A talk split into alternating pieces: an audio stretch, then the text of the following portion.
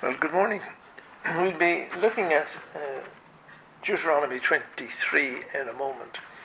But I've been looking at a few comments made by people over the past week or so, which are extremely interesting. The head of market analysis for Schneider Foreign Exchange, Stephen Gallo, uh, has said that the financial crisis will lead to the creation of a global central bank and a global single currency within 15 years, echoing the call of top globalists who have exploited the problems they created to push for a new world financial order. Everything is global now. If you listen to the news, everything has to be global. And David Rockefeller's memoirs, it states some even believe we, the Rockefellers, are part of a secret cabal working against the best interests of the United States, characterizing my family and me as internationalists, and of conspiring with others around the world to build a more integrated global political and economic structure, one world if you will. If that's the charge, I stand guilty and I am proud of it. So there we have the Rockefellers admitting that they are behind a lot of this global economy, global one world politics. You know, whether we like it or not, we have entered a time of accelerated global transformation. And religion will play a major role in this. Whatever way this new world order is going to work out, religion is going to be a very central part of it. A new world order calls for the creation of a new world religion, and the Bible has spoken about that in Revelation. Christianity, as a result of this, biblical Christianity, will face ideological challenges to the central beliefs and doctrines. Worse than anything it has, it has experienced over the last two millennia. In this new world, all religions will be will have to be recognized as legitimate pathways to God. You know, we, we say there's only one God and one way to God, but religious exclusiveness and dogmatism will be viewed as potential threats to world peace and survival. Now, you may think this seems a bit far fetched, but a man called Hans Küng, director of the Institute of Ecumenical Research at the University of Tübingen, makes this point emphatically in his book Global Responsibility in Search of a New World Ethic.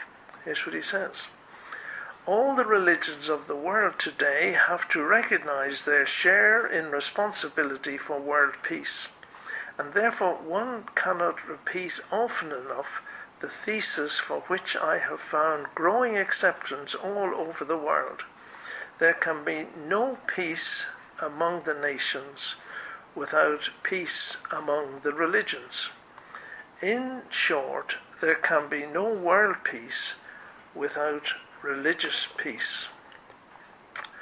And in 1999, the annual meeting of the World Economic Forum, which we've heard a lot of talk about recently, an international think, uh, think tank of political, business, and academic leaders held in Davos, Switzerland, uh, a man called Dominique Peccoud, advisor for socio religious affairs at the International Labour Office in Geneva, speaking on the topic religion as a global phenomenon for the new millennium asserted fundamentalism is a worldwide threat.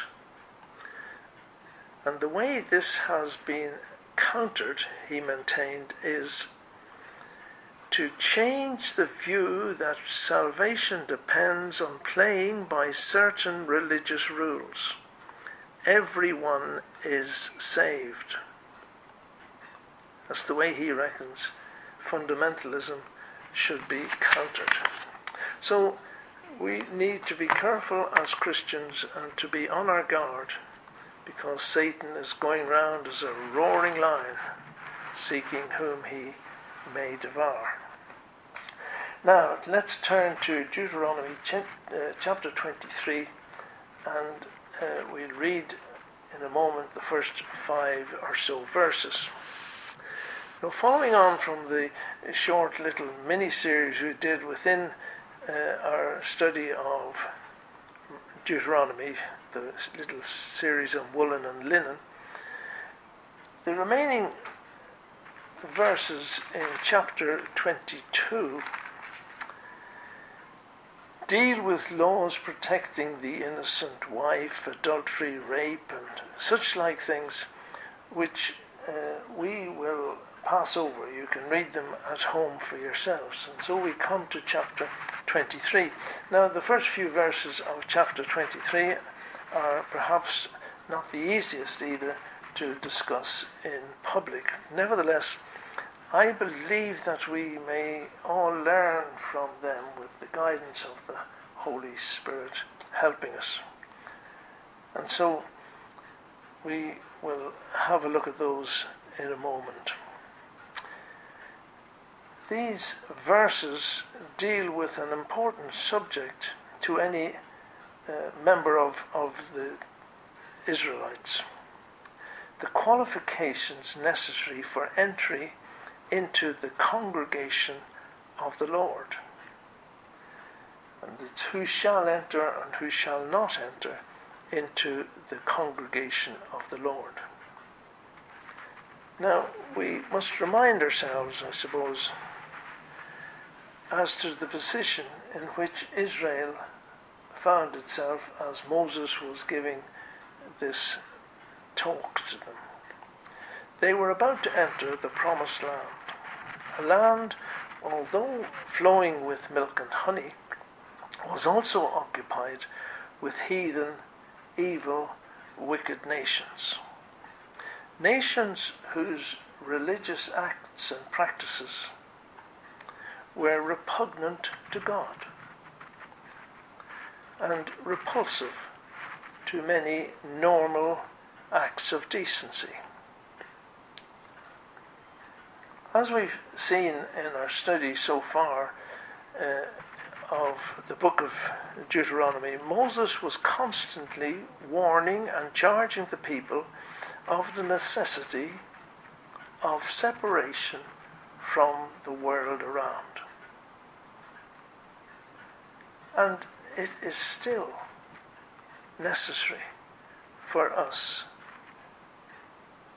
in this, as we go through this world, to be careful and to separate ourselves from the world around us. We need to be insulated from the world around us. We look at our modern world and we look at the way the economy of the world and everything else that's happening in the world today. And we see evil and wicked practices. We see a corrupt business world. Greed and self promotion is the rule, rather than consideration for our fellow man, for our neighbours, and for their needs. The principle applies in all walks of life. In, we have recently in sport, we had the case of Lewis Hamilton, the uh, Grand Prix driver. He prepared to go along and tell lies along with his superiors in order to gain a few marks, a few extra points on the uh, world table, rather than tell the truth, but he was found out to be a liar. We have seen it in commerce, in the banking and other worlds, greed and selfishness and evil practices. We have seen it in politics the Home Secretary, for instance, and others, all have their noses in the trough of expenses. she is uh, saying that she will uh, wipe out curb crawling, and her husband at home is hiring pornographic films and charging them up to the nation. They may fulfill the law in its letter, but not in its equity. How true the words of Scripture, Jeremiah 17, verse 9 the heart is deceitful above all things and desperately wicked. Who can know it? Let's read those verses in Jeremiah chapter 17.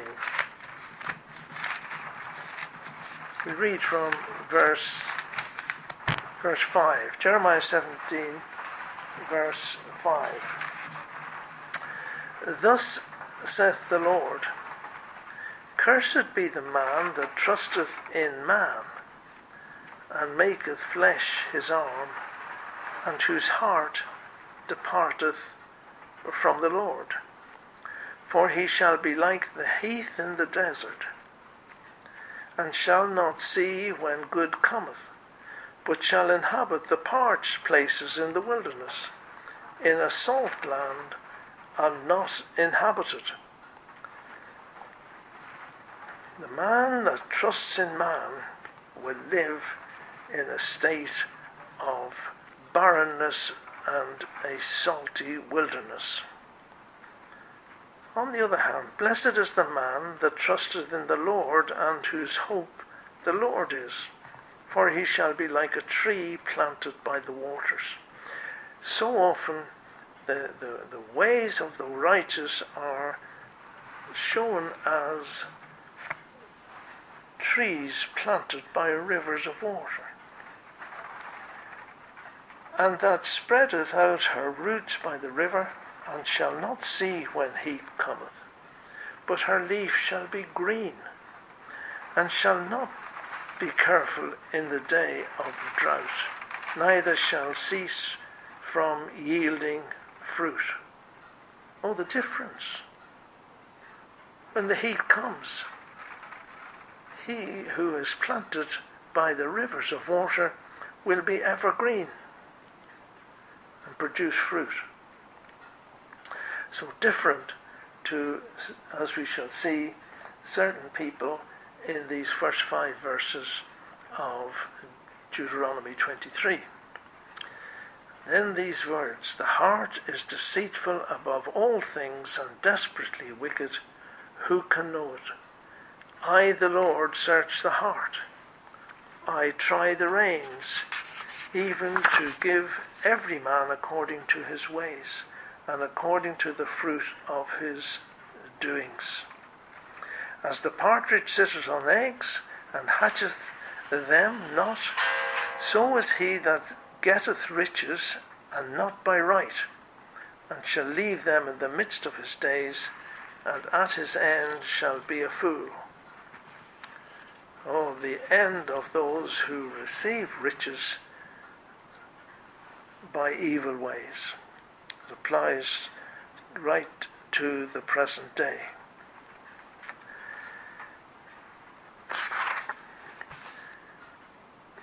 Now,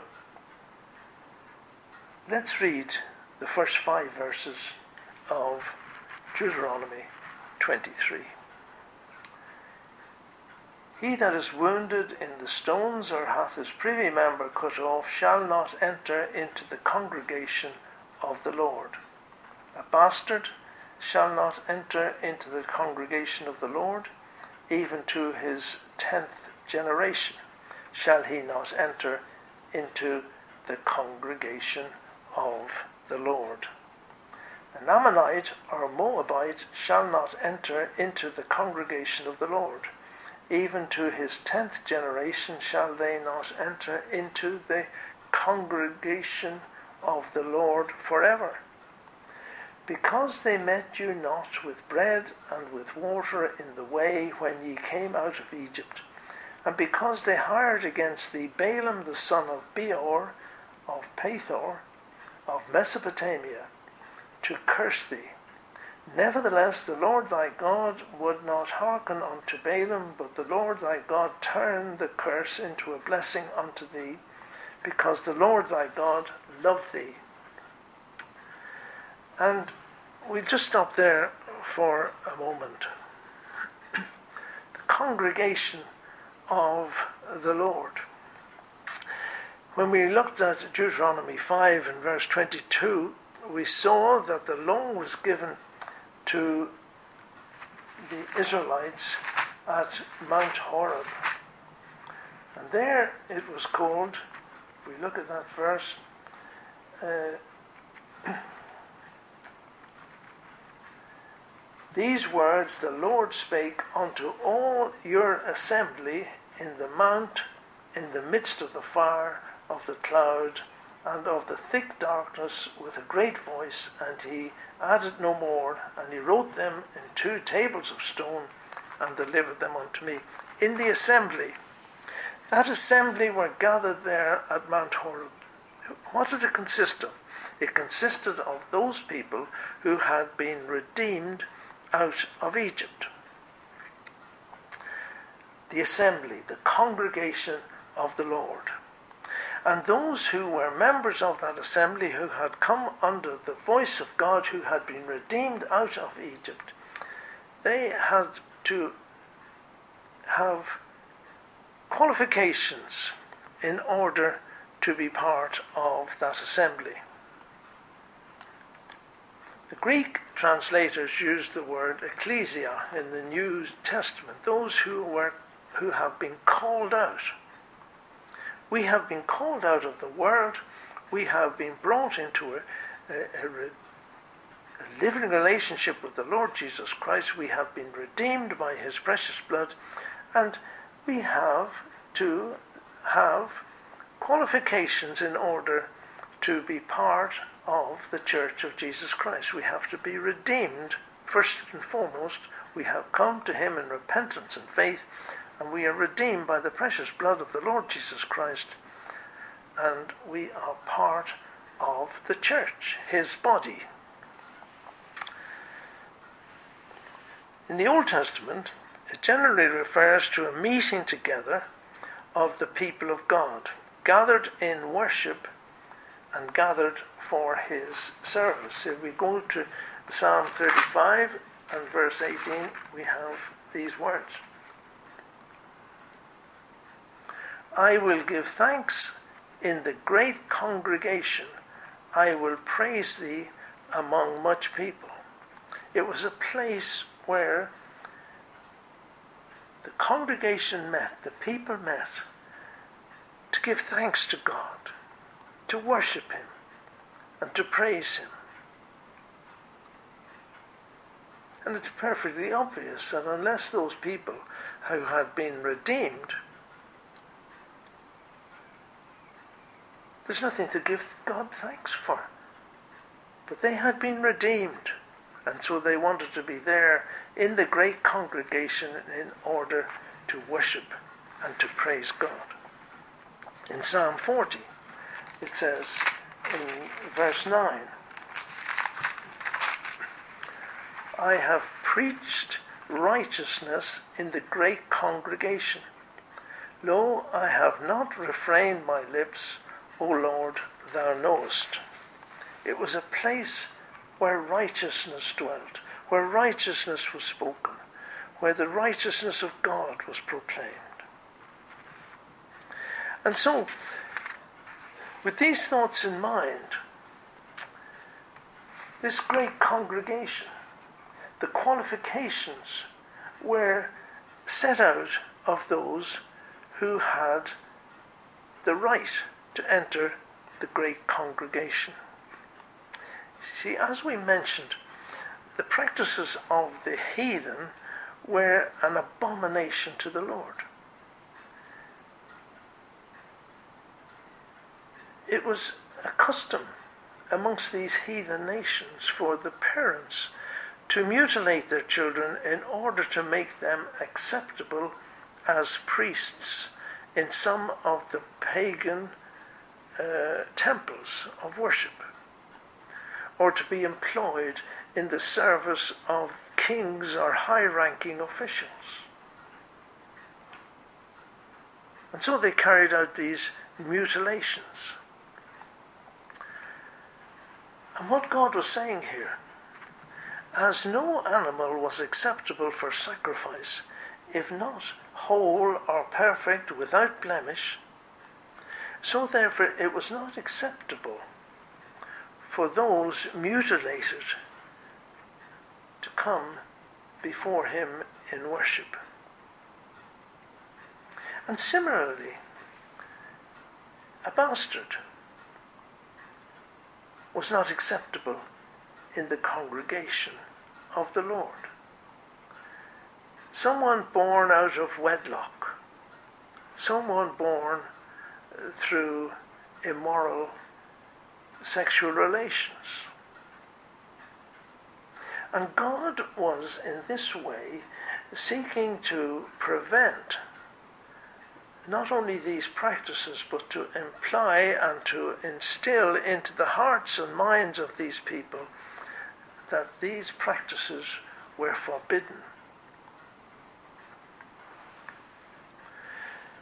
They were laws given by God as a means of preventing mutilation of their offsprings or committing immoral acts. In verse 3, then, we have two other nations who are mentioned, two other classes of people the Ammonites and the Moabites. Two further classes that could not enter into the congregation of the Lord. it would appear, if we read back, that the Moabites did not give water when the Israelites were passing through their land.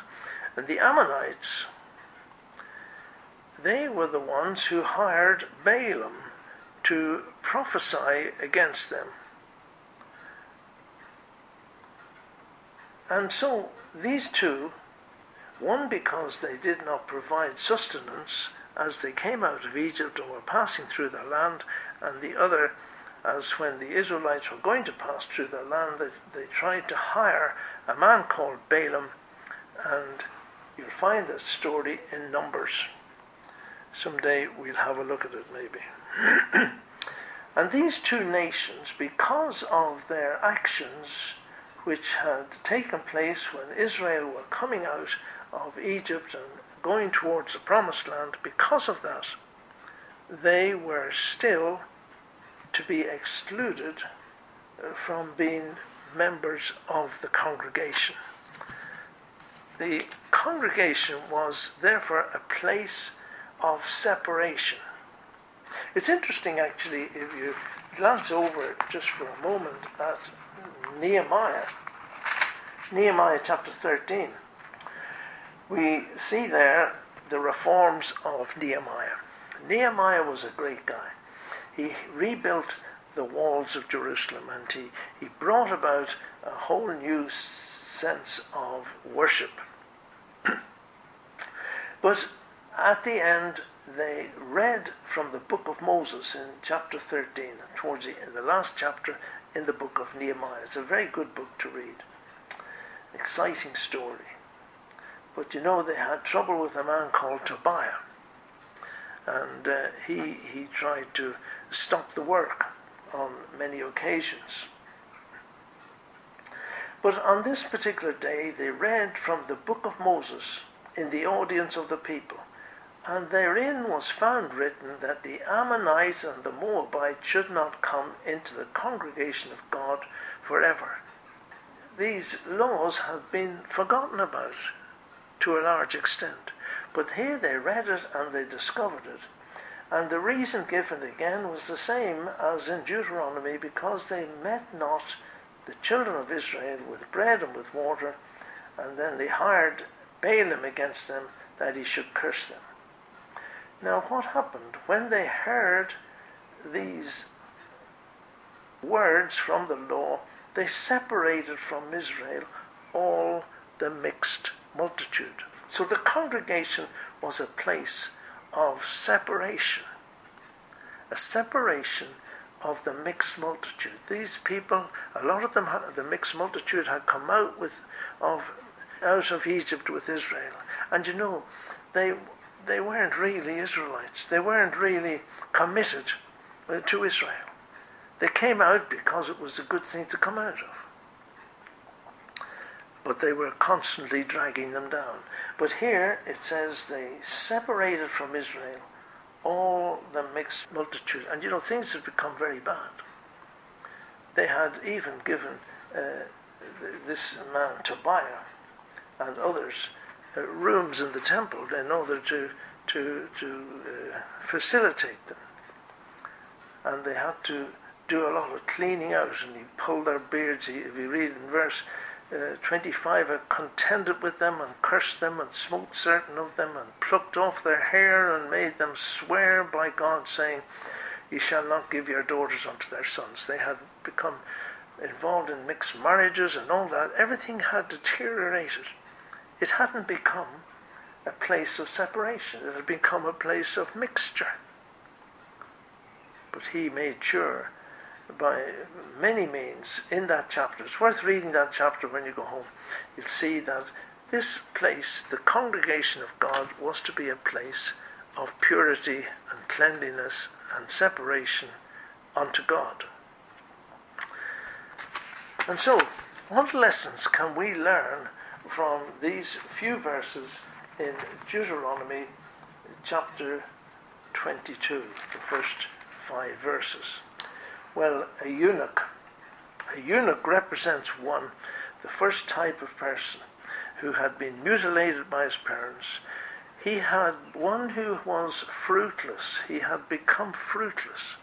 And as we look around Christendom in these days, we see much apostasy which this condition represents. And you know, Jude describes this so clearly in verse 12, talking about these people who had crept into the churches. It says, These are spots in your feasts of charity, when they feast with you, feeding themselves without fear. Clouds they are without water, carried about of winds trees whose fruit withereth without fruit, twice dead, plucked up by the roots. The eunuch is fruitless. Oh, to all intents and purposes, externally, he may seem to be a genuine person. But Jude says, they are like clouds without water. Fruitless. Or like the fig tree by the wayside in Matthew 21 and verse 19. And when he saw a fig tree in the way, he came to it and found nothing thereon, but leaves only and said unto it, Let no fruit grow on thee henceforward for ever. Presently the fig tree withered away. Fruitless. People in churches, clouds without water. Oh, they look as if they're going to produce some rain to bless the land. But they are clouds without water. And Jude describes their fate in verse 13 raging waves of the sea, foaming out of their own shame, wandering stars, to whom is reserved the blackness of darkness forever. They have no place in the assembly of God today. The bastard represents those who have not come in a relationship with God through legitimate means. 2 Timothy 3, verse 5. They have a form of godliness, but denying the power thereof, from such turn away. Again, have we not all met those who meet with this description? They have not come into the assembly by legitimate means. That verse it says, To the general assembly and church of the firstborn, whose names are written in heaven, and to God the judge of all, and to the spirits of just men made perfect, and to Jesus the mediator of the new covenant, and to the blood of sprinkling that speaketh better things than that of Abel. Abel. Yes, how do we come into the assembly? By having our names written in the book of heaven through the mediator, the Lord Jesus Christ. In the churches today, we see people who are hirelings. Jesus described them in John 10 The thief cometh not, but for to steal and to kill and to destroy.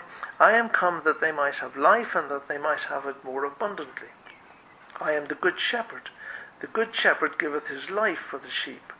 But he that is an hireling, and not the shepherd, whose own the sheep are not, seeth the wolf coming, and leaveth the sheep, and fleeth. And the wolf catcheth them, and scattereth the sheep. The hireling fleeth, because he is an hireling, and careth not uh, for the sheep. The, the hireling, one who has not come into the church by the correct means. A bastard. We then come to the Ammonite and the Moabite. Both are descendants of Lot. They have quite a godly connection, but have shown no real and genuine love for the Lord and his people. And that's what these people were. They, oh, their connections. their good connections. They were connected to Lot. But sadly, when it was necessary to show true, genuine Christian love, that was lacking. How unlike those described in 1 Peter 1 and verse 22 and so on. Seeing ye have purified your souls in obeying the the truth through the Spirit with unfeigned love of the brethren. See that ye love one another with a pure heart fervently, being born again not of corruptible seed, but of incorruptible, by the word of God which liveth and abideth forever. To show unfeigned love to the brethren that ye love one another from a pure heart, fervently. The only way we can do that if our hearts have been changed by the love of God. May we, each one, show those attributes in our lives which are acceptable to God and not those which cast doubt on our genuine witness to the saving and keeping power of our Lord Jesus in our lives daily and showing the fruit of the Spirit produced in our lives by the Holy Spirit. One final point in this little section. Being a eunuch, a bastard, an Ammonite or a Moabite, did not disqualify them as individuals completely cut off from the grace of God.